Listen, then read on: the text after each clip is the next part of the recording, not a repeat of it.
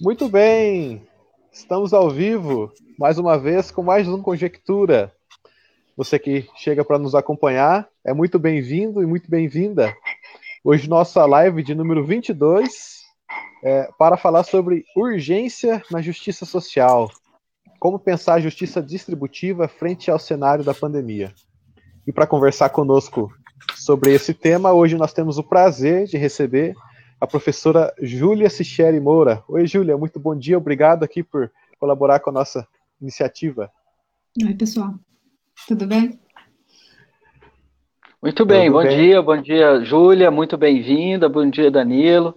Bom dia você que vai chegando à nossa live, já as tradicionais lives de segunda, em que a gente recebe aqui um pesquisador ou pesquisadora das ciências humanas, porque vocês já sabem, mas não custa lembrar, não é, Danilo? Nós Exatamente. somos o Conjectura, um projeto de divulgação, defesa e promoção das ciências humanas. Estamos aqui para poder pensar fatos da atualidade a partir desse amplo referencial de conhecimento que esta área do saber, as ciências humanas, produz. E você é muito bem-vinda, muito bem-vindo, especialmente se puder compartilhar a nossa live no momento em que ela ocorre, isso é muito importante para os nossos objetivos, faz com que o conteúdo aqui é, alcance um público maior, e é o que é para o que todos nós trabalhamos aqui.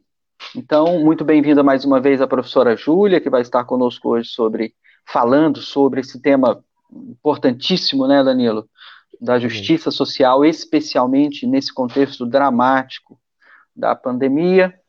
Muito bem-vindo a todos, então. Então, só gostaria de lembrar, Wayne, aqueles recadinhos também já tradicionais, né? Que é, nós estamos aqui ao vivo todas as segundas e quintas-feiras, sempre é, às 11 horas da manhã, no horário de Brasília, ou 10 horas aí no horário local de Mato Grosso no Sul, quem nos acompanha de Campo Grande e região. Mas você pode nos acompanhar também em outras plataformas. É, caso você não tenha é, disponibilidade de nos assistir aqui ao vivo, você consegue acompanhar as nossas lives em formato de vídeo pelo nosso canal do YouTube. É, você que gosta também de podcast, consegue ouvir os nossos programas lá no, é, no nosso canal de divulgação do Spotify. E temos também o nosso perfil do Instagram, por onde a gente faz as divulgações, as postagens é, referentes aqui ao Conjectura, também as sugestões culturais é, dos nossos participantes. Os links para você acessar essas demais redes sociais estão todos aqui é, na descrição dessa, dessa live. Então pedimos por gentileza que você nos acompanhe nessas demais, nesses demais canais e reforçando o pedido do N, se possível, compartilhe a nossa live enquanto ela acontece, para que a gente consiga aí aumentar a nossa, a nossa rede de, de divulgação e de, de, de, defesa das ciências humanas.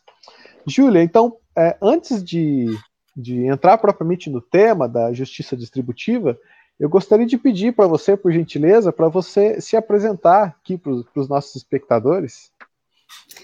Então, agradeço mais uma vez o convite, né, como eu estava conversando, né, uh, com os apresentadores ali, o Danilo, o Enio, né, ele, eu acho que realmente é um momento, uh, é um canal muito bom para a gente estar tá fazendo essa trocas, né, nesse momento onde a gente está impedido, né, de estarmos presencialmente juntos e juntas, então, uma apresentação, bom, eu, né, é, meu nome é Júlia, eu sou professora professora né, da Unisociesc, eu sou pesquisadora vinculada à UFSC, eu trabalho a questão de justiça social e justiça distributiva no âmbito das minhas pesquisas. É, eu gosto bastante também de ocupar esse lugar, é, enfatizando também, é, informando e lembrando que eu sou mãe. Eu acho que hoje você falar de justiça social. Eu sou mãe de duas crianças, do Eduardo e da Stephanie, e eu acho que a gente falar sobre justiça social, a gente tem que também falar hoje em dia sobre é, essas dinâmicas todas que a gente está colocando, né? E uh, ser mulher e ser mãe, né? Vai, eu acho que vai ser tematizado ao longo dessa fala. Eu espero que seja tematizado, porque se eu sou mulher e mãe e pesquisadora e eu posso estar aqui nesse momento, isso fala também muito sobre os privilégios que eu tenho, né? Tem muitas mulheres que são mães, por exemplo, que não podem fazer o isolamento e que também têm seus filhos que não estão podendo estar no, na, em casa estudando como, como, os meus estão. Então, além de falar isso com muito orgulho, né, que eu sou mãe, eu também coloco essa questão que eu acho que falar sobre justiça social hoje é falar sobre os privilégios e colocar esses privilégios nessa lente para a gente tentar é, analisar o tipo de sociedade que a gente está vivendo hoje, né? Então, é isso. Ao longo da, da, desse encontro, espero que outros interesses apareçam também. Perfeito. Eu acho que pra gente, a gente pode começar já, então, é, Júlia, por esse. Começar o nosso bate-papo aqui, por, por esse viés, então, na questão dos privilégios, né?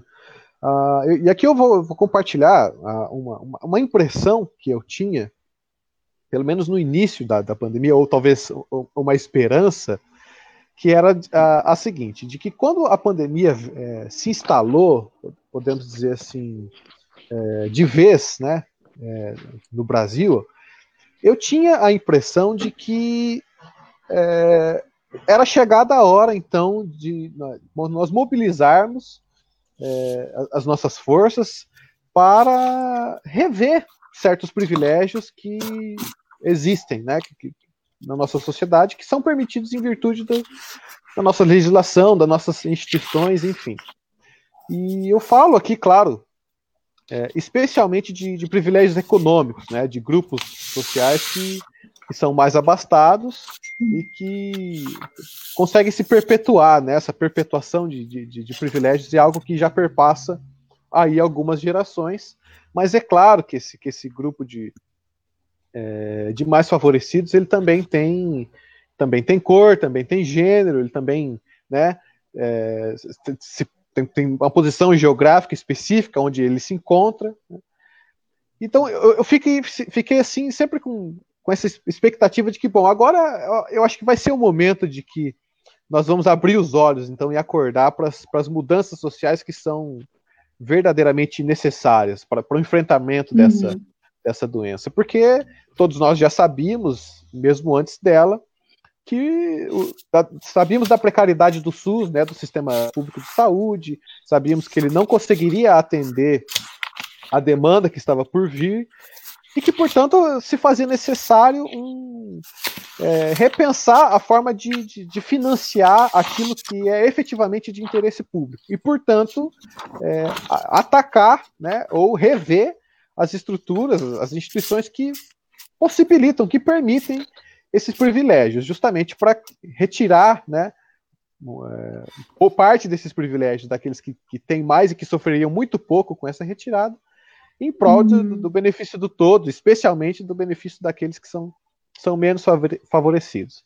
Mas o que se observa uhum. é que, na verdade, isso não aconteceu, né? Infelizmente, uhum. eu acho que. Uhum. E aí eu queria te perguntar, a gente perdeu uma oportunidade, Júlia, a gente tem perdido essa oportunidade de, de, de uma reforma é, institucional mais ampla para criar, vamos dizer assim, uma, uma, uma rede de proteção social mais efetiva, ou mesmo para entrar efetivamente no tema, né? A gente está perdendo a oportunidade de criar um Brasil mais justo, de, de ter uma distribuição de renda, de riqueza e de outros bens sociais mais justa né, no nosso país? Não, bom, uh, muito obrigada pela pergunta. Eu acho que um, ela multidimensional, né? Tem muitos aspectos assim para falar dela, mas até nos estudos, nas coisas que eu estava pensando aqui para trazer para vocês, é, primeiro com relação, então eu estava olhando, né, o livro do Piketty, ali o Capital no século 21, e o Piketty é interessante como ele vai traçar a, a ideia da, de que momento histórico, né, que efetivamente efetivamente a gente conseguiu se organizar, a gente, né, a sociedade conseguiu se organizar efetivamente para é, visando medidas de diminuição, né, da desigualdade social. E efetivamente, desde a Revolução Industrial, os únicos momentos onde isso uh, ocorreu foram os pós-guerras, né? Então, se você for olhar a literatura ali, você vai ver que justamente aquele cenário da miséria, da pobreza, da da, até que a literatura também conseguiu ali, um Les Miserables, né, os próprios textos, a arte conseguiu depor com relação à miséria e à pobreza e à condição de indignidade, tá?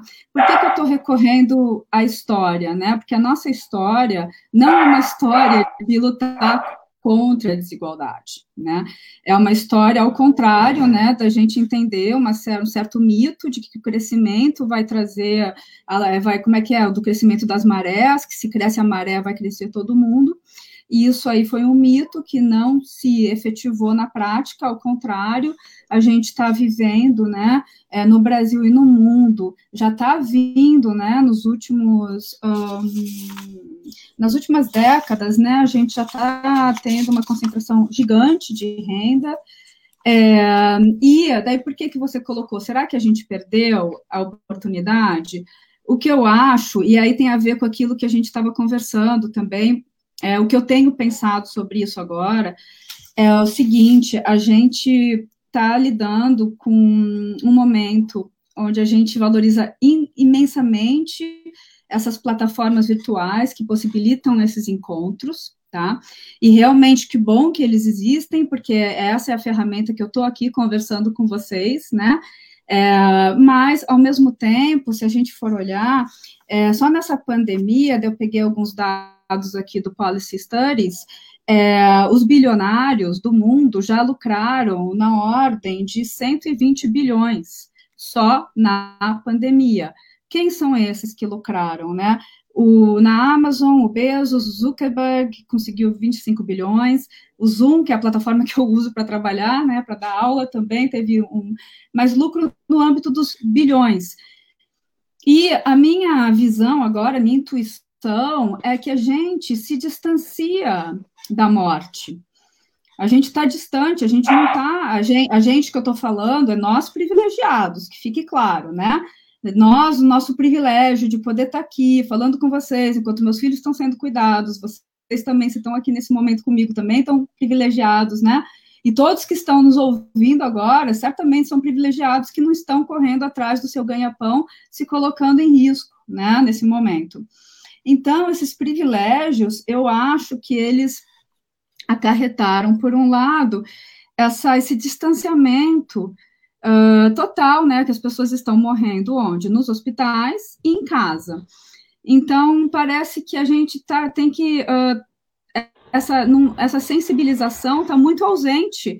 Está tá, tá chegando o um momento que a gente tem que depender do Jornal Nacional, colocar um rosto e um nome nas pessoas, ou então a gente descobrir alguém, e eu tenho um amigo próximo, próximo não, mas um conhecido meu que passou por isso no Rio de Janeiro, com o pai dele, que morreu de Covid, com a mãe internada, sem eles poderem informar a mãe a morte do pai, e assim que chega as informações, assim, a sensibilização das informações.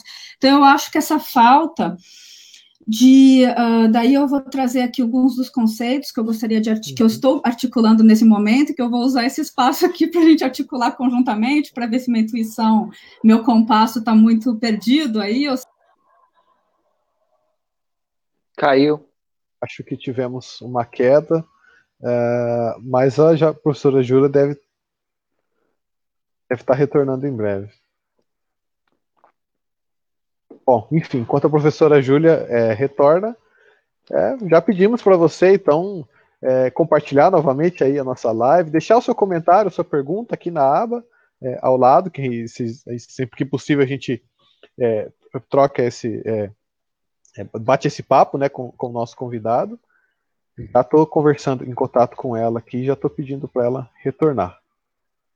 Isso, é, já, assim, só destacando já, Danilo, enquanto ela retorna, né, esse, esse dado lamentável, né, que ela traz, é, qual? Né, este de que, bom, é, para alguns, a pandemia ou essa situação é, da Covid parece bastante rentável, né, então, ela já destacava essa, esse elemento, né, de como esse momento acaba sendo privilegiado economicamente para alguns segmentos ou corporações, né, enquanto de outro lado, o que a gente observa é uma economia mundial entrando num grande colapso, né, então essa é uma das grandes contradições que é muito é, difícil de admitir, não é? Quer dizer, como é que um período como esse, numa situação como essa, ela já voltou aí, já voltou. É,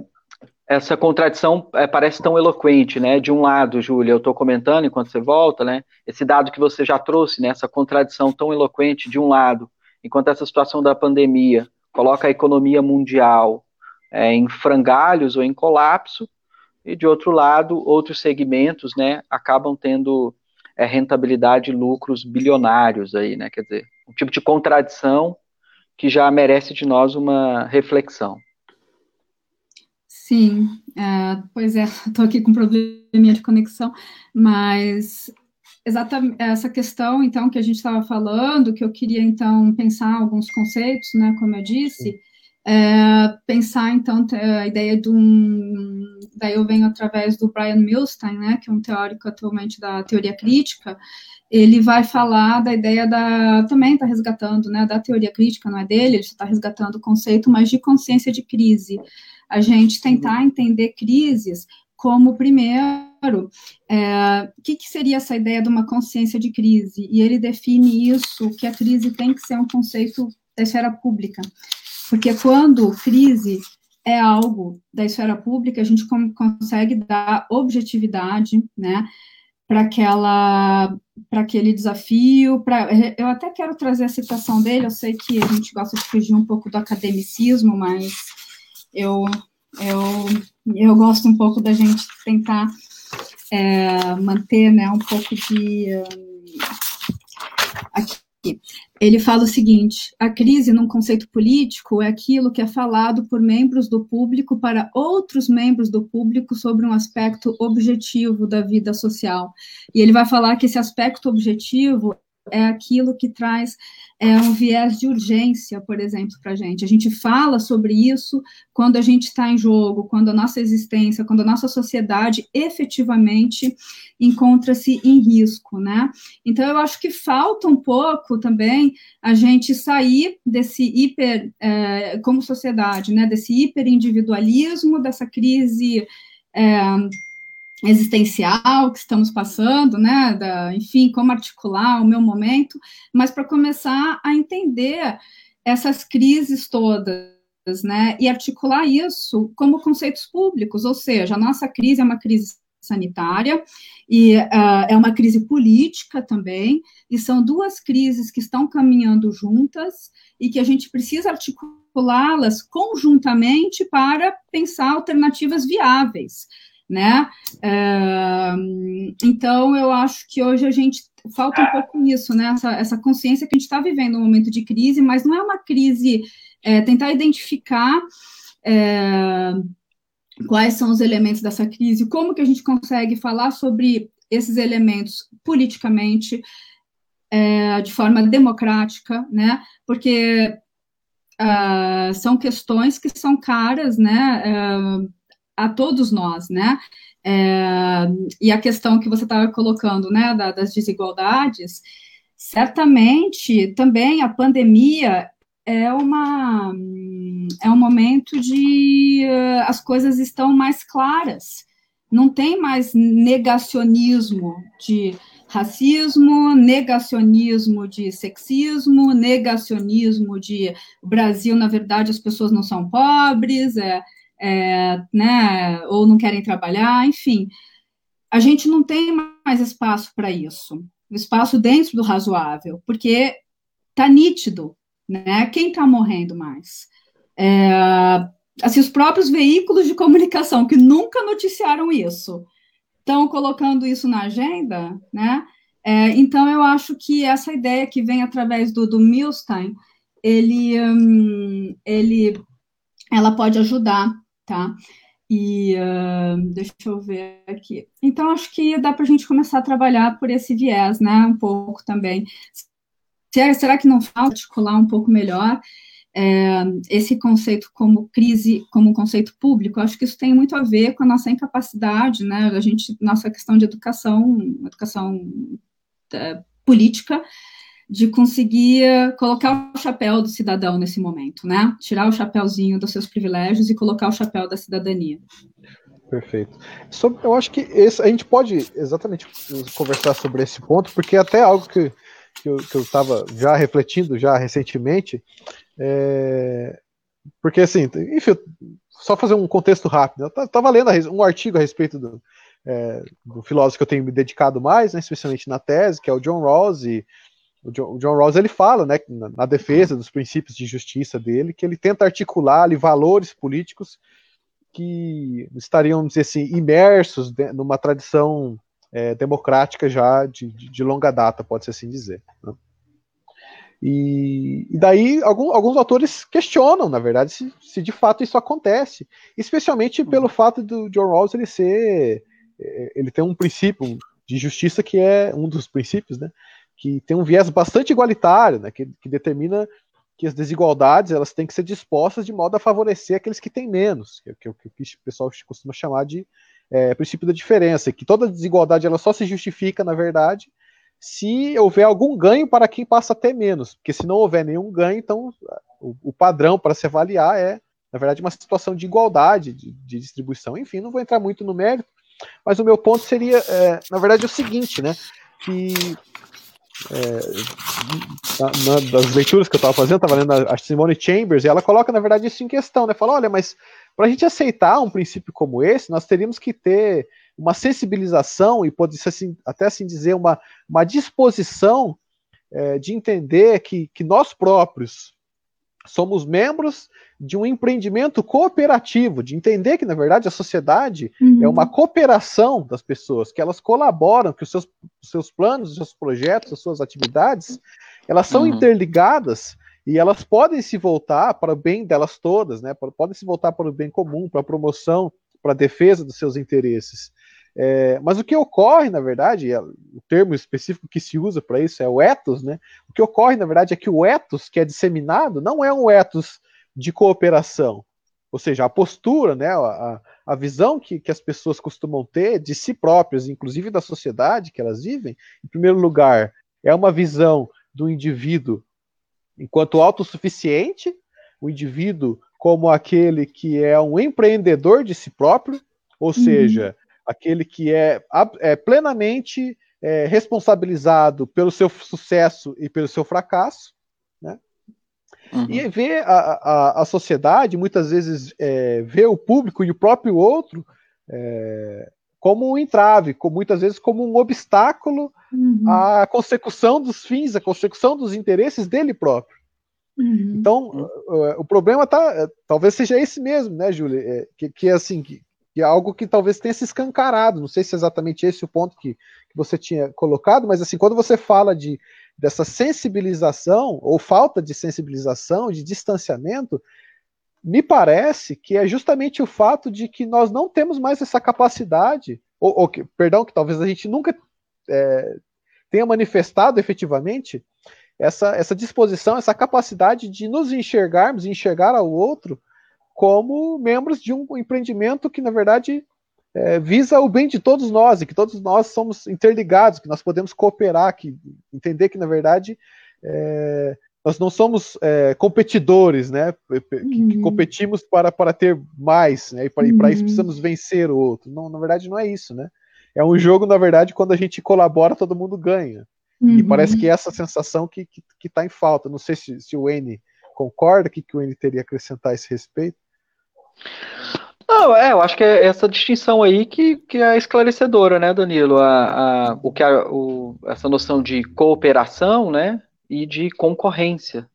Né? Quer dizer, de um lado você tem todo um modelo, né, o modelo da, da cooperação, da solidariedade, né, da, da conjunção dos corpos sociais, etc., né, e do outro lado o modelo da concorrência, que é esse modelo que a Júlia é, bem destacou, né, que é, na maior parte das vezes prefere ver por exemplo, né, a dimensão da crise nesse aspecto mais subjetivista, né, ou do, do indivíduo, individualismo, né.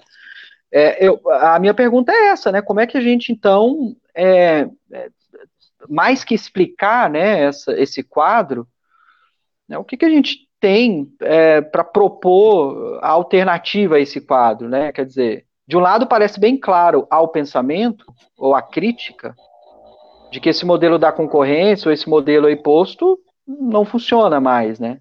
Ou funciona sempre deste modo, né? Modo da crise. E de outro lado, você tem esse modelo aí da cooperação. Certo. Então, quer dizer, parece que pelo menos do ponto de vista crítico, a gente sabe mais ou menos o que fazer, né? O grande desafio do pensamento é explicar por que, que a gente não faz.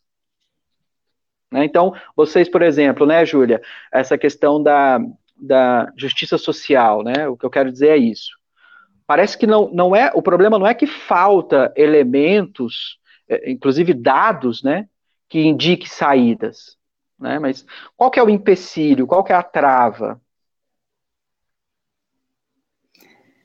É, bom, são muitas travas, né? Mas eu acho que um, só voltando, né? Como me coloco, esqueci de me apresentar nesse sentido, né? Mas é, me filio em termos assim de orientação, visão de mundo, né? Com o pensamento de John Rawls, que entende uhum. que a uhum. justiça, ela a partir do pensamento né, de John Rawls, a gente coloca justiça conectada com justiça social. Isso aí teoricamente surge a partir da teoria da justiça, né?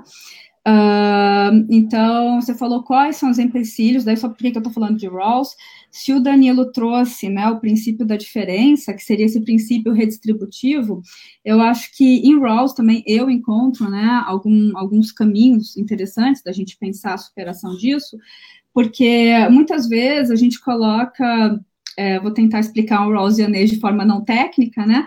Mas, é, digamos, é essa teoria que tem esse, esse um, traz para dentro de si uma preocupação né, com a igualdade, liberdade, igualdade, então, pensando né, na redistribuição, na, das oportunidades. Então, só porque em Rawls também, além do princípio da diferença, que é o princípio redistributivo, a gente tem dois outros princípios que são importantíssimos, que é o princípio da igualdade de oportunidades e é o princípio que a gente chama de fair value, né? O que, que eu, eu queria falar? Por que, que eu quero falar desses dois princípios? Porque você me pergunta assim, uma saída, eu acho que não tem nenhuma saída muito clara no sentido assim, vamos fazer isso que um novo mundo vai ser possível, já posso garantir para os meus filhos ali que meus netos vão ter meio ambiente, vão ter saúde, educação.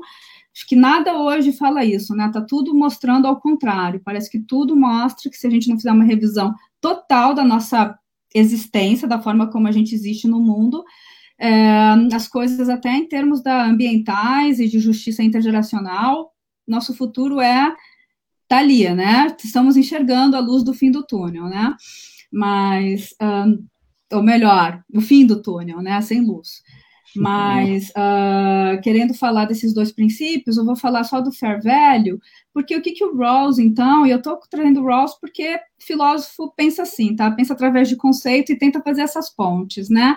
É uma questão normativa, mas eu acho que é bem importante que ele vai falar que é, é, é, é um princípio. O que, que isso quer dizer? Que a gente tem valor igual, valor equitativo. Cada pessoa tem um valor equitativo na sociedade.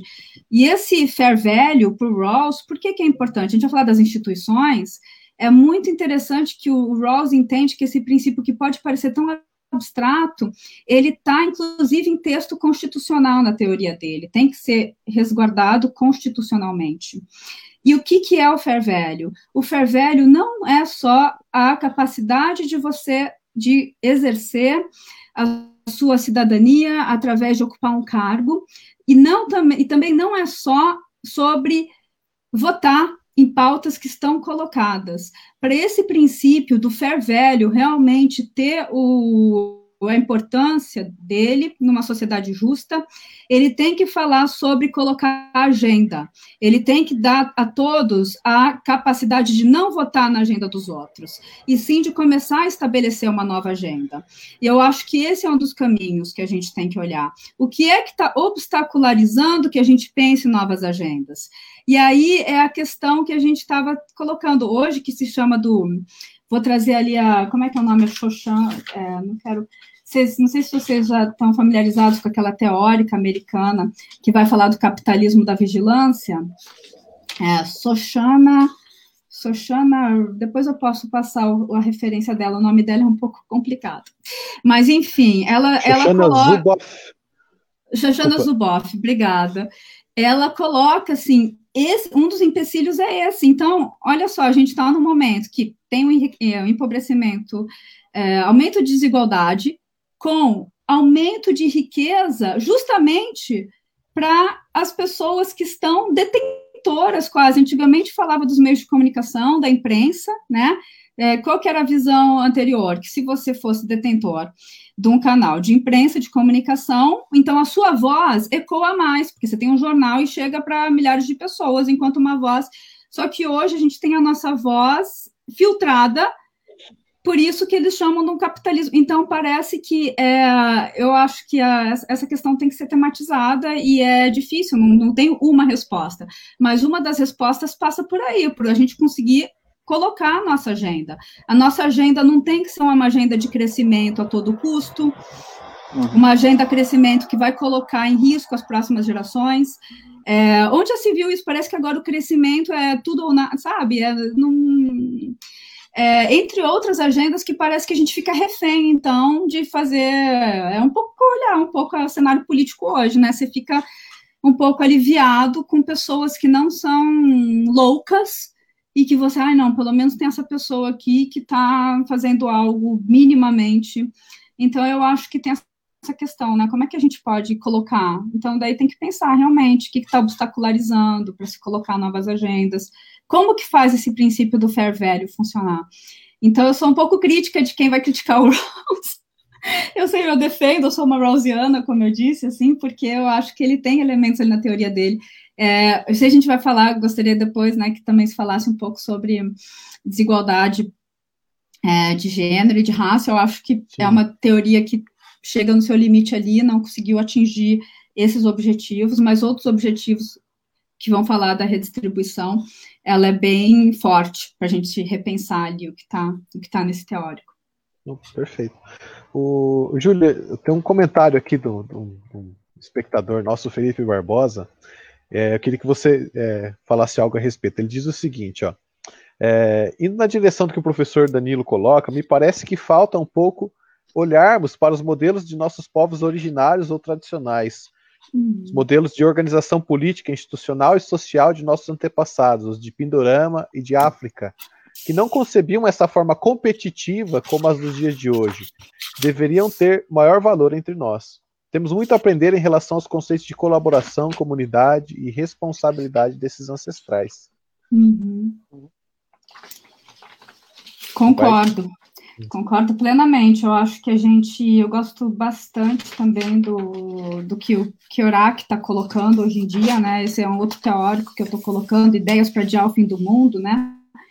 Ele uh, coloca, por exemplo, que como a gente pode aprender com é, os povos indígenas, por exemplo, a resistir, que é isso que eles estão fazendo, né, há 500 anos, estão resistindo, né, então, eu concordo, eu acho que a gente tem, tem esse olhar também, que a gente tem que começar a olhar é, dentro da nossa tradição e da nossa cultura, onde que a gente consegue tirar forças de resistência.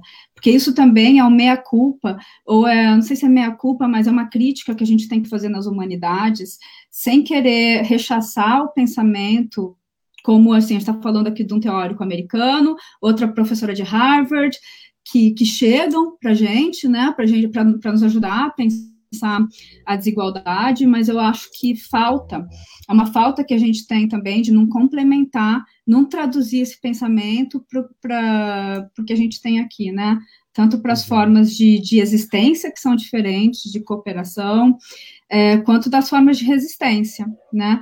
É, que a uhum. gente consegue colocar sem simplesmente ficar importando o modelo e jogando para frente, né?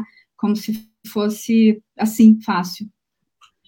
É, eu, eu até nessa linha, Danilo, do que o Felipe colocou, eu gostaria de insistir nesse aspecto, é, que é o seguinte, é, queria saber o que você pensa a respeito disso, Júlia.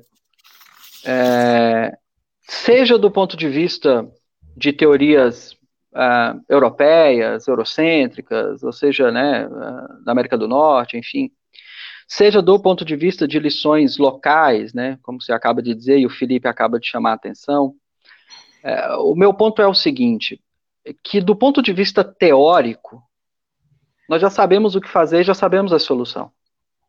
É isso que eu estou dizendo. Então, quer dizer, você pode desenhar o quadro, e eu acho que do ponto de vista teórico, eu diria, né, de que as soluções estão aí.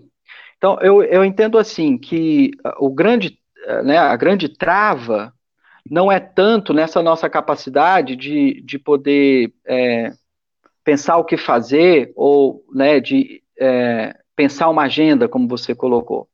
E aí eu, eu queria que você me dissesse o que você acha disso. Eu acho que o nosso grande entrave se chama arranjo político. Arranjo político. A gente não tem uma estrutura política, um arranjo político, nós não temos a, a formalização de políticas públicas que comprem essas soluções, né? Que as humanidades, que a teoria política, que a ciência política, que as comunidades tradicionais, né? Que todos esses dados que revelam essas desigualdades eh, das mais variadas naturezas, né? De gênero, de etnia, eh, desigualdade social e etc. Quer dizer, nós temos dados, né? Que indicam as saídas. É isso que eu quero que eu quero apontar e que eu, pelo menos assim vejo, né? Acho que o, grande problema é o do arranjo político. Então, mais do que estabelecer uma agenda, porque eu acho que estabelecer a agenda é possível, pelo menos do ponto de vista teórico, né? Ela é possível. A grande questão é, bom, como é que a gente faz para que essa agenda se implemente, né? Para que essa agenda se efetive? E aí é isso. A gente não tem um sistema político que compre essa agenda, né? Eu queria saber o que você acha disso. Se é claro, é, é bem simplório até o que eu estou dizendo aqui, mas eu queria trazer esse elemento, né? É, do ponto de vista do que a própria organização política representa de, de entrave e como é que a gente poderia intervir nesse processo de admissão é, pelas políticas públicas né, dessas soluções e desses dados teóricos, históricos que a gente já disponibiliza. É, uh, pois é, eu acho que hum, não sei se a agenda está tão clara assim, se as respostas estão já colocadas assim. Por exemplo, a questão da desigualdade, que seria o tópico aqui, uhum. né? O, a grande questão, uma das grandes questões hoje é se o, o, auxílio emergencial, eu acho que vai ser um dos tópicos da política das próximas eleições, eu espero que seja, a questão da renda mínima, tá? Uhum, é, uhum. Isso aí vai ser, então, a gente vai conseguir ter uma certa clareza, porque até estava numa discussão ali, não sei se estão online, mas com as minhas amigas Raquel, Ilse, Thaís, Priscila, a gente estava discutindo isso essa semana, é, espero que eu não tenha esquecido nenhuma, porque nessa ideia, então, justamente para a gente tentar entender que as ideias não são assim, né, não brotam das nossas, simplesmente, né, a gente está numa coletividade refletindo juntas, é, mas assim, para colocar é esse tópico, tá? Então, a, as informações concretas com relação à, renda emergencial é que, do jeito que está, por exemplo, não vai conseguir se estabelecer por causa da ordem financeira, né? Uhum ela daí você coloca uma questão, por exemplo, deixa eu até achar se eu também anotei esses dados aqui em algum lugar, mas acho que está aqui um minuto só.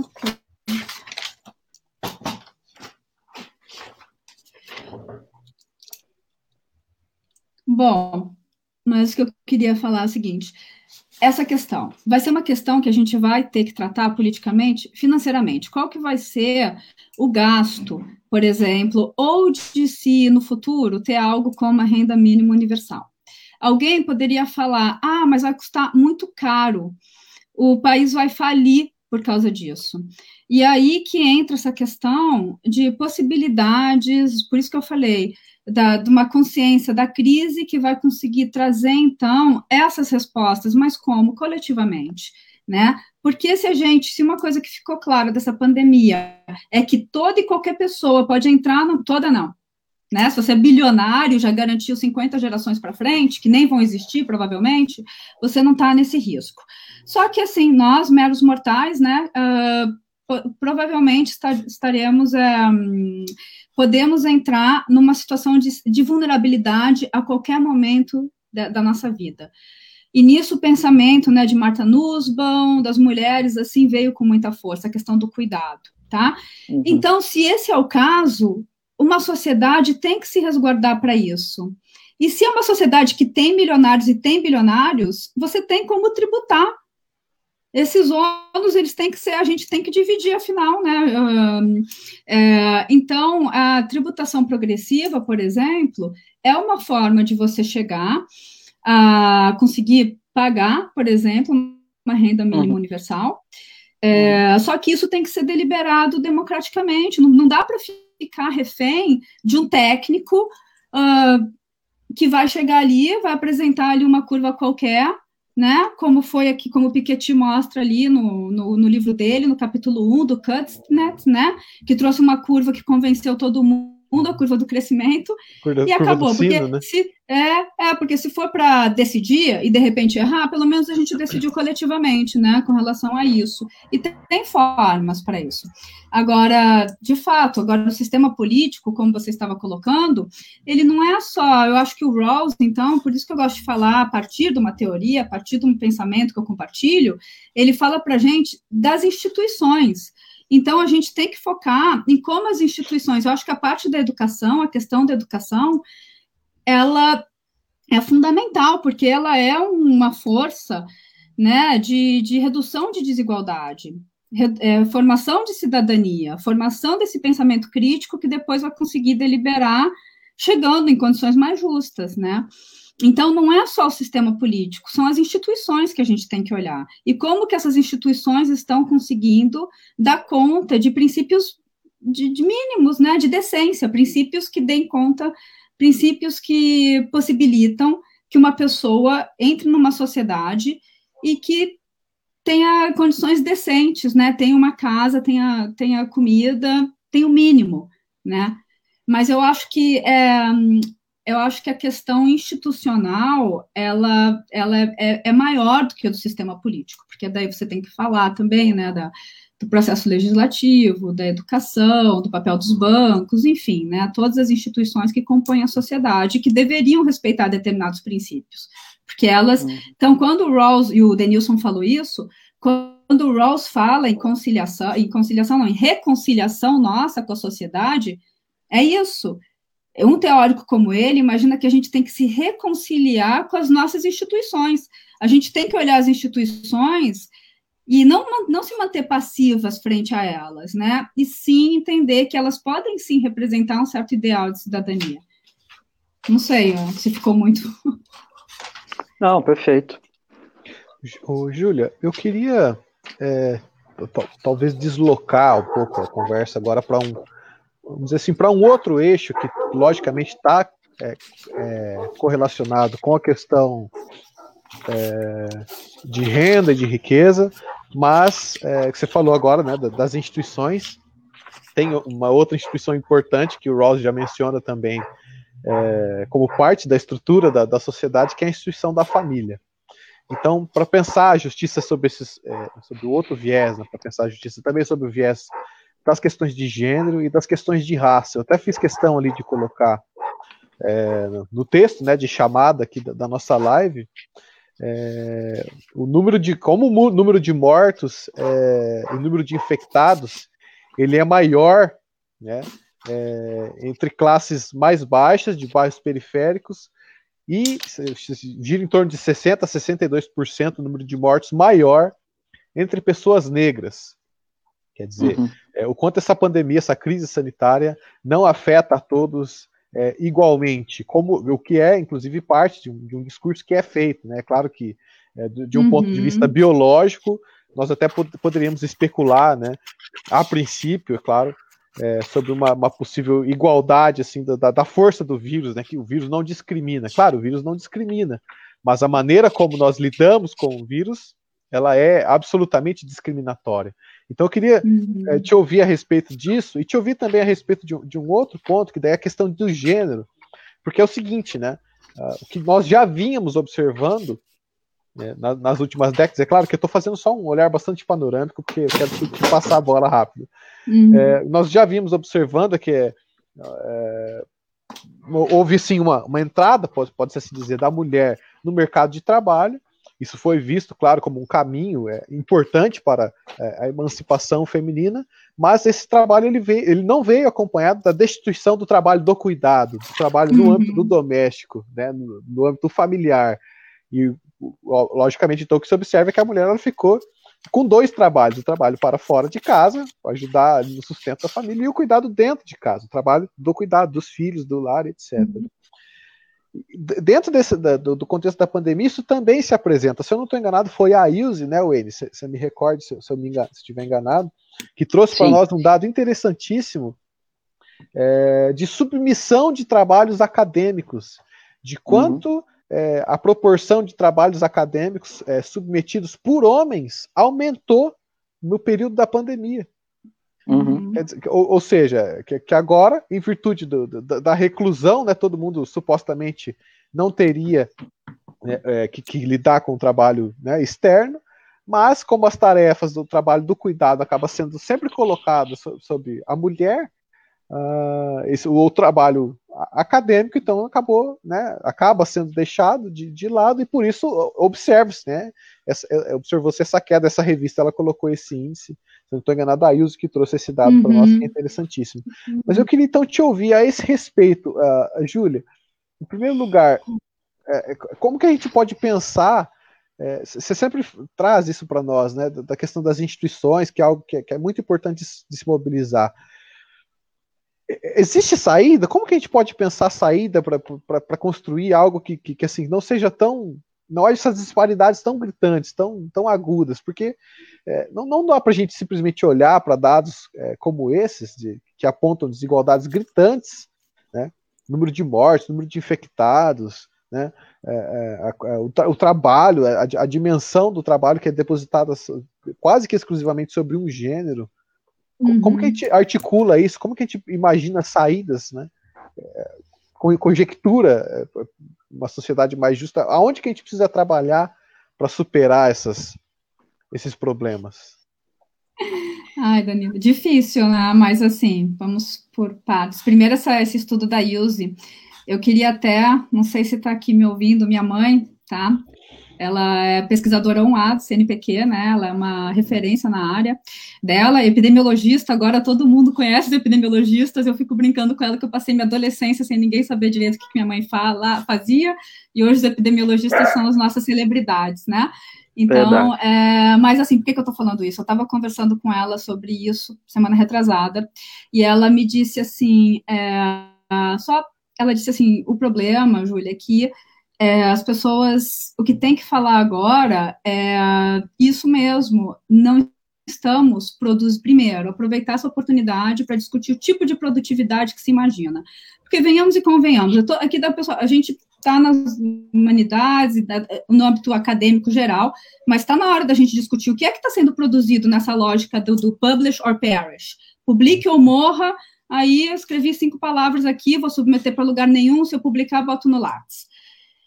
Isso pode ser, primeiro, uma possibilidade para você falar, revisar o que, que é uma, uma, uma, publicação, e, por outro lado, você falar: olha, estou formando cidadãos, dá licença, estou em casa, estou fazendo um trabalho que, nesse momento, é mais importante.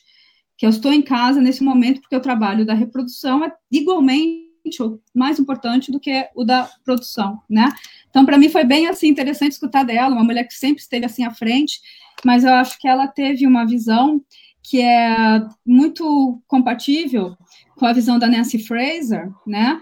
Que é justamente a gente discutir que tipo de feminismo, né, é que a gente imagina, que tipo de, de demanda que a gente quer. Não pode ser o feminismo lá da CEO da Google que fala que entra entrando e os outros que se que vão correr atrás do, do mercado depois. Não, é, o tipo de igualdade que se imagina é uma igualdade que se olhe toda a cadeia de cuidado que tem né? Como eu disse, se eu estou aqui, hoje é meu companheiro que está ali com os meus filhos, mas talvez poderia ser, normalmente é o quê? Uma outra mulher, né? Para uma mulher estar tá na história de trabalho, normalmente quem está em casa é uma outra mulher que também tem filhos e que deixa os filhos com uma outra mulher, que deixa os filhos, então isso que tem que ser pensado.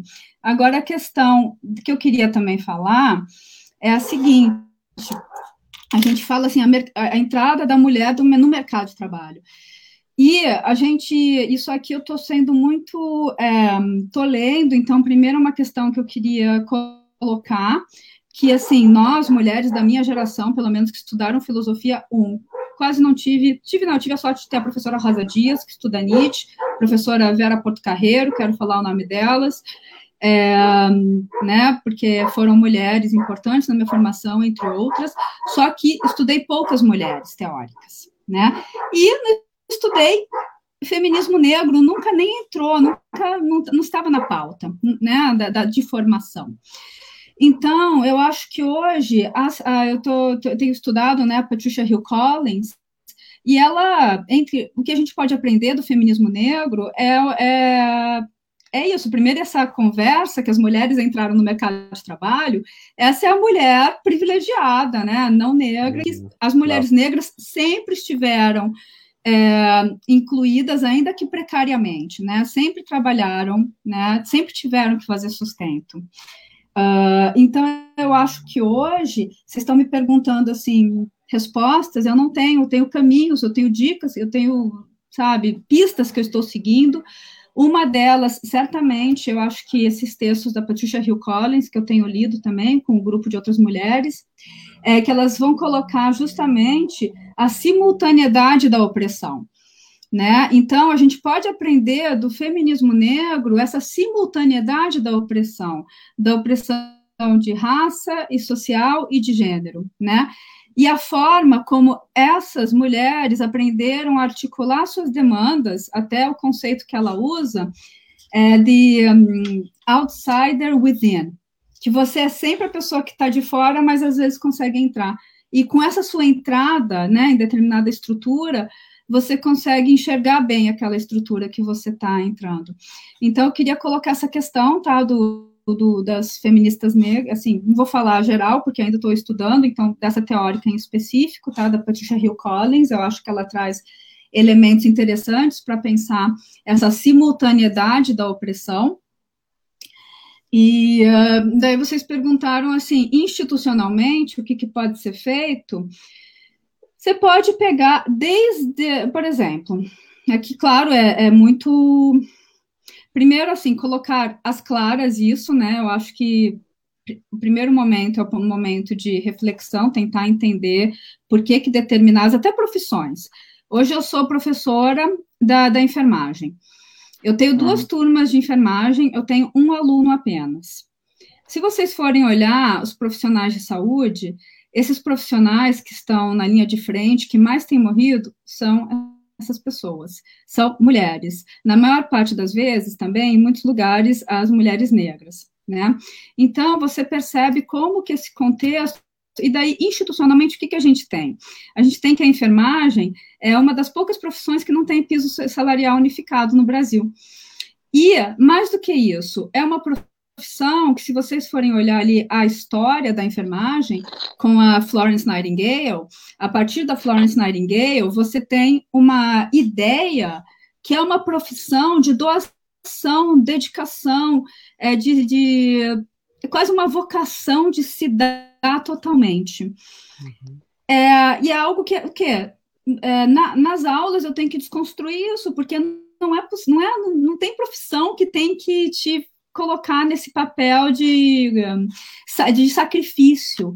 Só que a, a, própria história, então cada história, por isso que eu digo assim, eu, não, eu, acho que assim a gente mais do que respostas gerais, se a gente conseguir essas pistas, é uma pista uhum. essa. Vamos olhar a história da enfermagem no Brasil. A gente vai entender uhum. muito sobre opressão, vai entender muito sobre por que, que essa opressão recaiu sobre as mulheres, vai entender muito sobre o racismo, porque no Brasil você teve uma a, a, escola, as escolas de enfermagem elas se fundaram num viés de espírito público muito grande, mas depois teve a instituição Rockefeller que entrou aqui no Brasil e começou a fazer um filtro para boas moças que poderiam exercer essa profissão. Então eu não tenho muitas respostas gerais. O que eu tenho agora uma tarefa é que eu acho que se a gente conseguir, daí isso olhar historicamente essa, essas trajetórias, essas narrativas, a gente consegue pontualmente entender. É, então, institucionalmente, o que, que, você precisaria? Claro, você precisaria mais, mais, um, mais recursos, né, mais piso salarial, mais, enfim. Só perguntar para todas elas, não sei se alguma está aqui me assistindo, o que, que elas querem como profissionais, né? Ser respeitadas e receber de forma digna. Excelente. Uh, o N tem algo a colocar para não, eu, eu fico, não, eu fico pensando, assim, de novo insistir nesse aspecto, né? É, eu fico pensando que o nosso, é, o nosso problema é, é, é, claro, a Júlia coloca muito bem, né? É um problema muito variado, de muitas né, inflexões, que requer muita reflexão, não, não tenho dúvida nenhuma disso, né? É, o problema, eu digo no sentido mais geral, né? É, de outro lado, eu insistiria nisso, é, justamente, né, todas as informações que a Júlia traz, né, é o, aponta para isso, de que o arranjo político é determinante nessas condições todas, né, veja, ela acaba de citar, então, uh, um pouco aí, né, de elementos da história da enfermagem, e que, de repente, em um determinado momento dessa história, uma instituição chega, né, ela citou aí o Rockefeller, e molda aí um certo, certo tipo né, de, de, de, de admissão, não sei direito, né, a respeito dessa profissão. Então, de novo, né, quando eu falo, ou quando eu insisto nesse aspecto de que o problema é de arranjo político, é claro, o problema institucional está envolvido, né? A política, ela se dá naturalmente mediada por instituições, né? Então, dizer que o, que o problema é de arranjo político é, ao mesmo tempo, dizer que o problema é institucional, né? E aí, é, eu insistiria nisso, né, de, de tentar pensar, por exemplo, né, é, essa coisa de é, a, a, redistribuição, né, a, a, a, justiça distributiva, né, é, no cenário da pandemia, a Júlia trouxe aí a questão do, do auxílio emergencial, né, é, há vários modos de, de, de, pensar, de poder melhorar, aprimorar esse, é, por exemplo, esse tipo de, de redistribuição, né? Claro que isso não resolve tudo, né?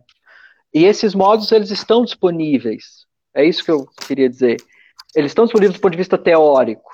Né? Uhum. Vocês me corrijam se eu estiver errado.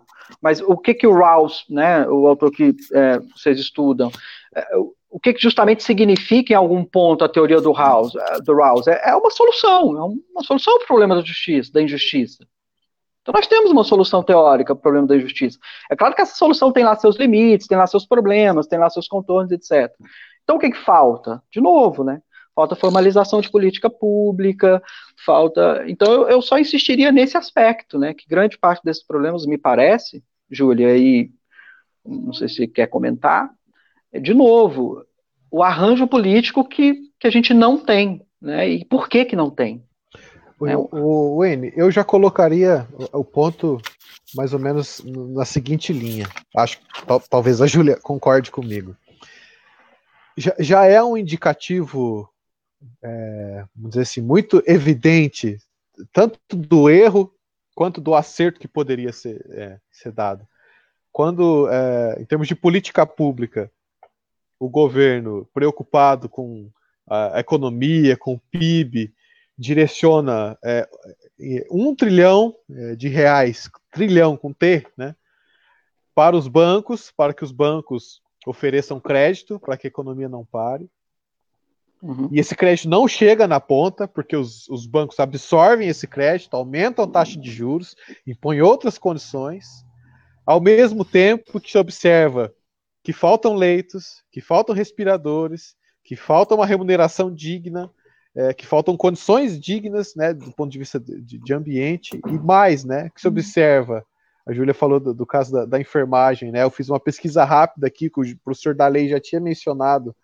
O Brasil uhum. é um dos países nos quais mais morrem profissionais de saúde é, em virtude de coronavírus, em virtude do, do Covid-19. Quer dizer, é, você quer evidência maior do que essa, que do ponto de vista social nós estamos indo pelo caminho errado? que é a evidência mais latente do que quando você tem pessoas perdendo as suas vidas, ao passo que outros grupos financeiros, conglomerados, lucram né, é, uhum. exorbitantemente. É, isso, isso já, a própria assim, colocação do cenário já uhum. denuncia, vamos dizer assim, a, é, o quão absurda é a circunstância e também já aponta, uhum. mais ou menos, para os caminhos nos quais nós temos que trilhar. Você concorda, Júlio? Eu concordo. Eu acho que tem essa. Uma das questões que eu estava pensando também, é, acho que está relacionado com o que o Danilo estava colocando, né? É a questão da, do que venceu, no sentido assim, o que faltou, né? Você fala o que falta, eu acho que o que, o que venceu.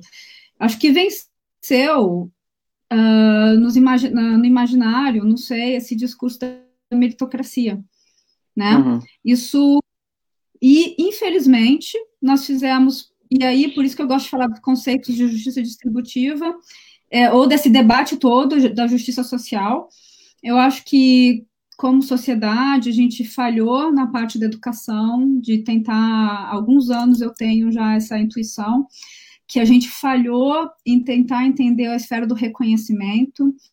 Uhum. É, justa, justamente pelas, a gente, né, quem é professor, assim, é claro que tem os coletivos, tem as pessoas, assim, foi muito bom, eu sou uma pessoa que eu era da UERJ, no primeiro ano das cotas da UERJ, e eu vi, vi a transformação na UERJ, né, era uma UERJ branca, é, de estacionamento dos professores da medicina com carros que eram muito mais caros até do que dos próprios professores, porque o aluno de medicina normalmente é um aluno que vinha ali só de colégios caríssimos, e eu vi e isso, e eu vi essa mudança, então não estou menosprezando, acho que desde que teve essa entrada na universidade, é, né, os alunos ali que estavam, conseguiram se organizar, é, com seus coletivos, tentando fazer é, resgate da sua história, do porquê está ali. Mas eu acho que a minha visão daí, pelas aulas que eu ministrei, assim, em instituições públicas, é que parece que faltou, faltou para os alunos, pra, na educação, entender o porquê. Entender o porquê da cota, entender o porquê da cota social, entender o porquê da cota racial. Porque quando você entende isso, você coloca isso não em termos assim de favor, ou de nem sei por que tive essa oportunidade, mas já que eu entrei, que bom, eu estou aqui, e agora eu vou rezar a cartilha da meritocracia. Né, você entende toda essa discussão do reconhecimento, da importância das desigualdades que são estruturais, né? É, eu, então, eu acho que tem essa questão do, do, do, de um certo do sonho meritocrático, né? É, de ter contaminado as, os uhum. espíritos. Não sei se eu estou dizendo muito assim, mas as, as pessoas. E esse sonho, ele é um sonho que vira um pesadelo. Porque se você não é vencedor, o que, que a meritocracia fala? Eu lembro que eu tive uma aluna que falou, prof, estou lendo esse livro maravilhoso, que falava assim, seja um winner e dê um F para o loser eu fico assim chocada, porque eu fico assim, gente, a vida, a, a estrutura da sociedade não tem espaço para tanto vencedor assim, não tem espaço. A própria ideia de você ser um vencedor, é, eu acho que tem um, professor, desculpa, esqueci o nome dele agora, depois vocês coloquem a referência ali, se puderem, da Federal de Pernambuco, que ele até está fazendo o trabalho do loser, né? É, ele traz consigo uma dor do, do você virar um loser, se, se, você não consegue ser o mais incrível, passar em primeiro lugar e tá aí, né, divulgando todos os seus ganhos, né, os outros, então eu acho que teve isso, teve venceu um sonho que é um sonho que não dá conta de uma sociedade justa e nunca vai dar, porque a questão, então, de novo, os talentos, qualquer coisa que coloque você num grau de vantagem muito maior, é, é fruto da sorte. Se é fruto da sorte, você não tem merecimento nenhum, certo? Se você tem um talento de, de jogar futebol bem na sociedade, é sorte. Você não merece, por isso, ganhar um milhão por mês. Você teve a sorte de estar numa sociedade que valoriza isso, numa sociedade, olha ali. Porque se você jogasse futebol numa ilha, você não ia ganhar 500 mil. Se você não tivesse uma sociedade que valorizasse aquele seu. Então, eu acho que faltou sonhar. É, então, o que falta agora, eu não sei onde que eu vi, né? A gente está assim, vendo lives e pessoas tal mas eu acho que falta sonho, tá? Falta sonhar agora, acho que a esquerda também tem que, tem que tentar entender, falta capturar esse imaginário para novas perspectivas que não que, que, que mostrem assim o pesadelo que é a meritocracia. Ou o mito que é construído, o né, de que discurso, né, o, da, o, é. o, discurso de que nós vivemos, né, numa sociedade que, que é meritocrática, né? E assim, uhum. eu particularmente, eu, eu fico assim, eu, eu pessoalmente chocado, porque isso para mim é uma denúncia de, disso que nós conversamos hoje, né? De uma falta de empatia, uma falta de sensibilidade para com o outro. Recentemente eu vi circular nas redes uma imagem de uma de uma mãe que acho que tava, um carrinho vendendo, acho que era milho cozido, alguma coisa assim, sabe? Num, uma banquinha assim, e embaixo desse carrinho dava para ver a criança deitada ali, sabe? Num, num espaçozinho assim arrumado e tal. E aí é, a, a, claro, a imagem vinha né, acompanhada, ah, porque você aí que defende bandido, não sei o quê, olha só essa mãe.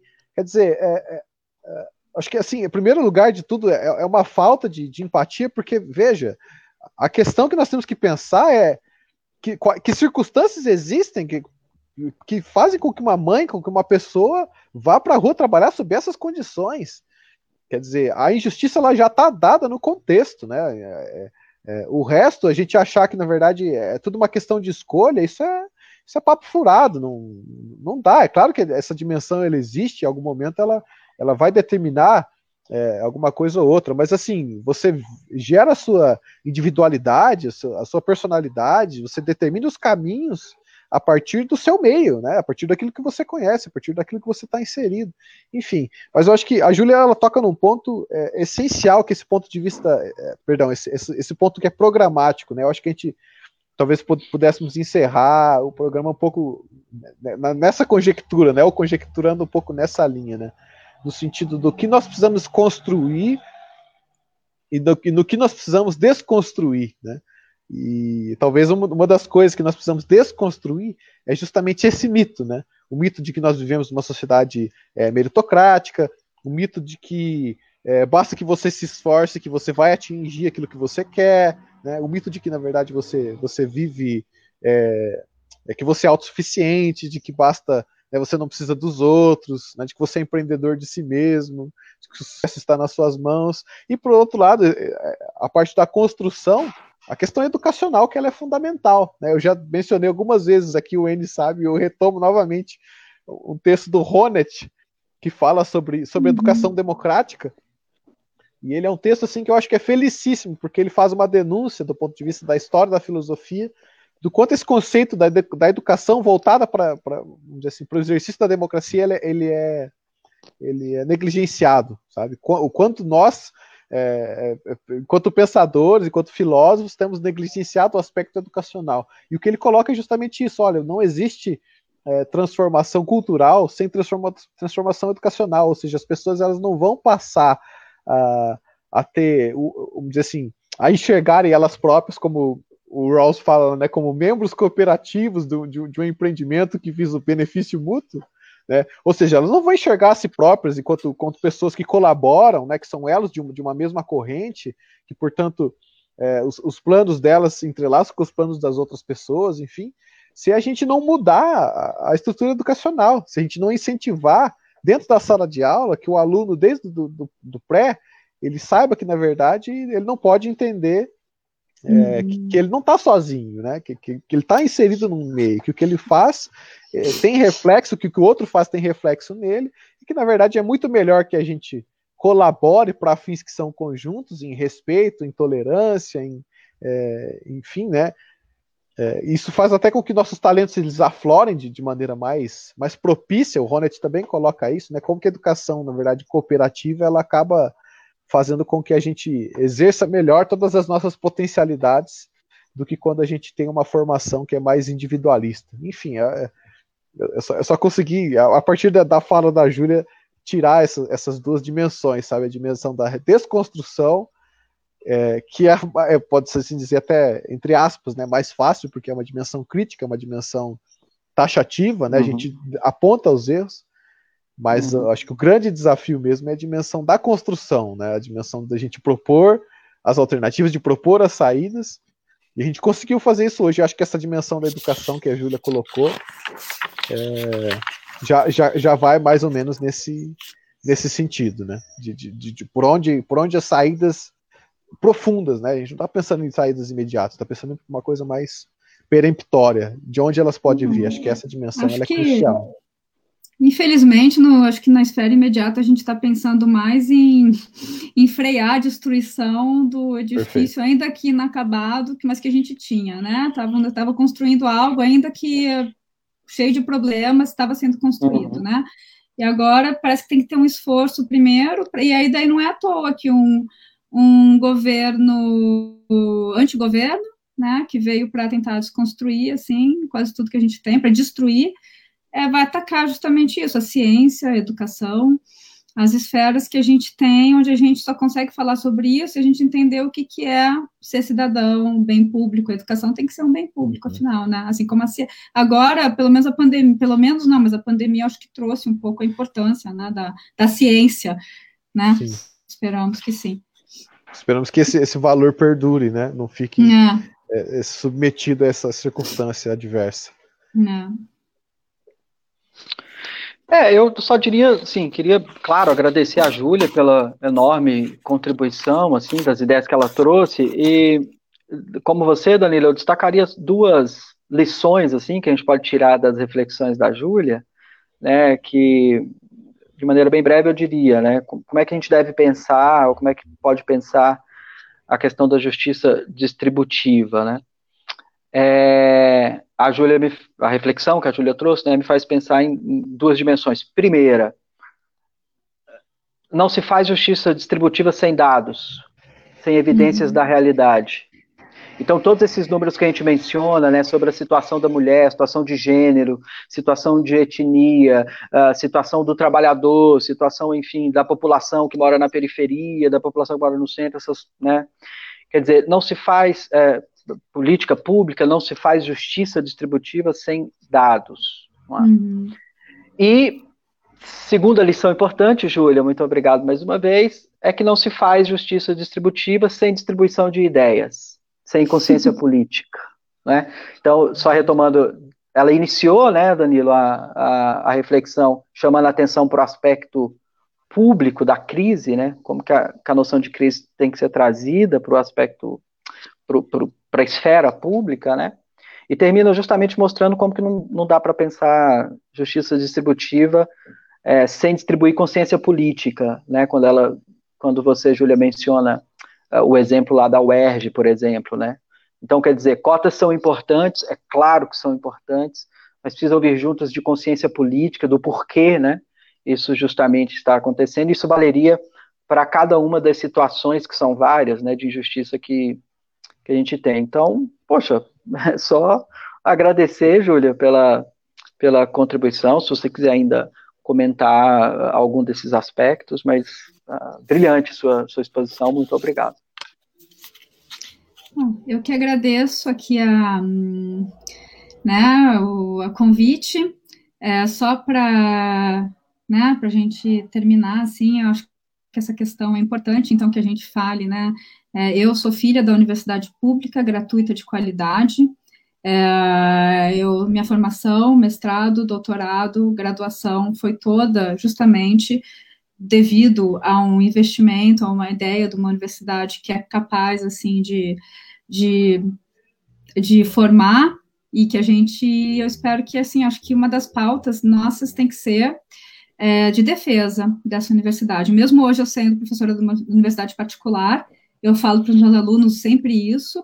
Eu digo assim, não, não se trata, né, de uma destruir a outra, né, é, mesmo porque é, a gente, a universidade pública, ela vai conseguir, ela é ali que a gente tem é, uma instituição que possibilita a ciência, né, é, tem se tornado mais democrática ao longo dos anos, né, e, inclusive, tem formado quase todos os professores que hoje dão a mesma aula que dariam na universidade pública numa universidade particular, né? Então, é, sem nenhum tipo de preconceito, né? Nenhum tipo de, justamente pela nossa formação. Então, sou muito grata pela minha formação ter sido na universidade pública e eu espero que uh, consigamos defendê-la, tá? De todos os ataques que ela tem tido aí nos últimos tempos. É isso. Uh, Júlia, só antes de da gente encerrar a nossa conjectura, a gente sempre pede para é, o participante aqui, que, que, nosso convidado, nossa convidada, deixar uma, pelo menos uma sugestão cultural para os nossos espectadores, alguma coisa que você goste, que você tenha apreciado, né, artisticamente aí nesse período de pandemia, um livro, uma série, um filme. Por gentileza, fique, fique à vontade, compartilhe conosco algo que, que, que possa ser do interesse aí dos nossos espectadores.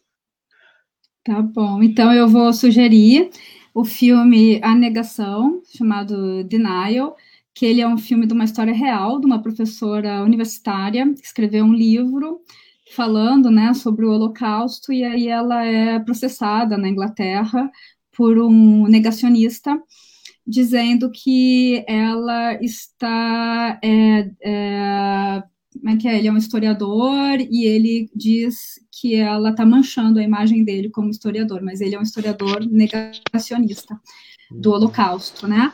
Então é um é um filme muito bom para a gente refletir assim como que essa tese assim da de, de se de como que a gente pode entender a importância, né, de, de nomear o absurdo, né? Não uhum. não é o discurso, a liberdade de expressão, ela não deve abarcar, por exemplo, é, mentiras que, inclusive, possam corroer processos democráticos. Então, é um filme muito bom.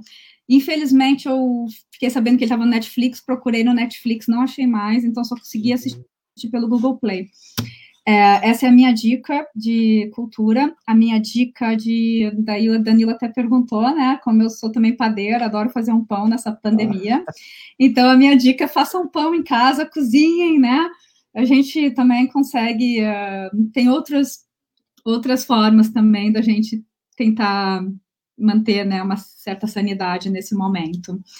E a minha terceira não é bem uma dica, é, vou fazer um pouco de propaganda pessoal, mas é tem o meu livro, tá? Ah, sobre Rawls, quem quiser saber mais, tá? É, Compreendendo a Utopia Realizável. Quem tiver interesse no livro, entre em contato comigo, que daí a gente pensa como é que eu posso fazer para ele chegar até você. Só me manda um e-mail. Show de bola. Então tá, qual que é o seu e-mail? Julia S. Moura, Julia S. Moura, arroba gmail.com. Então tá, porque daí eu vou colocar o seu livro também na, na, na arte de divulgação ali da, da sugestão cultural, tá? Ah, Junto com, com, o filme. Tá, mas não Aí... fiquem entrando em Amazon, nesses, não fiquem dando dinheiro para Amazon, não. eu tô quase assim, fazendo uma justiça distributiva com o meu livro. Ah, então... bacana. tá bom. Então, então, tá bom. Júlia, muitíssimo obrigado, tá? Pela, pela é. disposição de, é, de participar aqui do programa conosco, também pela contribuição riquíssima que você trouxe para nós. Acho que a conexão do N aqui caiu, mas eu certamente sim. falo é, por mim e por ele. É, foi um grande prazer tê-lo aqui e, e, poder conversar com você. E é isso, muito obrigado a você também que nos acompanhou até agora é, no Conjectura. É, eu e o professor Wayne estaremos de volta na quinta-feira para é, repercutir é, um pouco do que foi conversado hoje com a professora Júlia. A Wayne está voltando aí. então é isso, agradeço muito a, a, a participação de todos. Uhum. Wayne, já estou me despedindo, você teve uma quedinha aí. Mas desculpa, de desculpa, na gente. quinta-feira.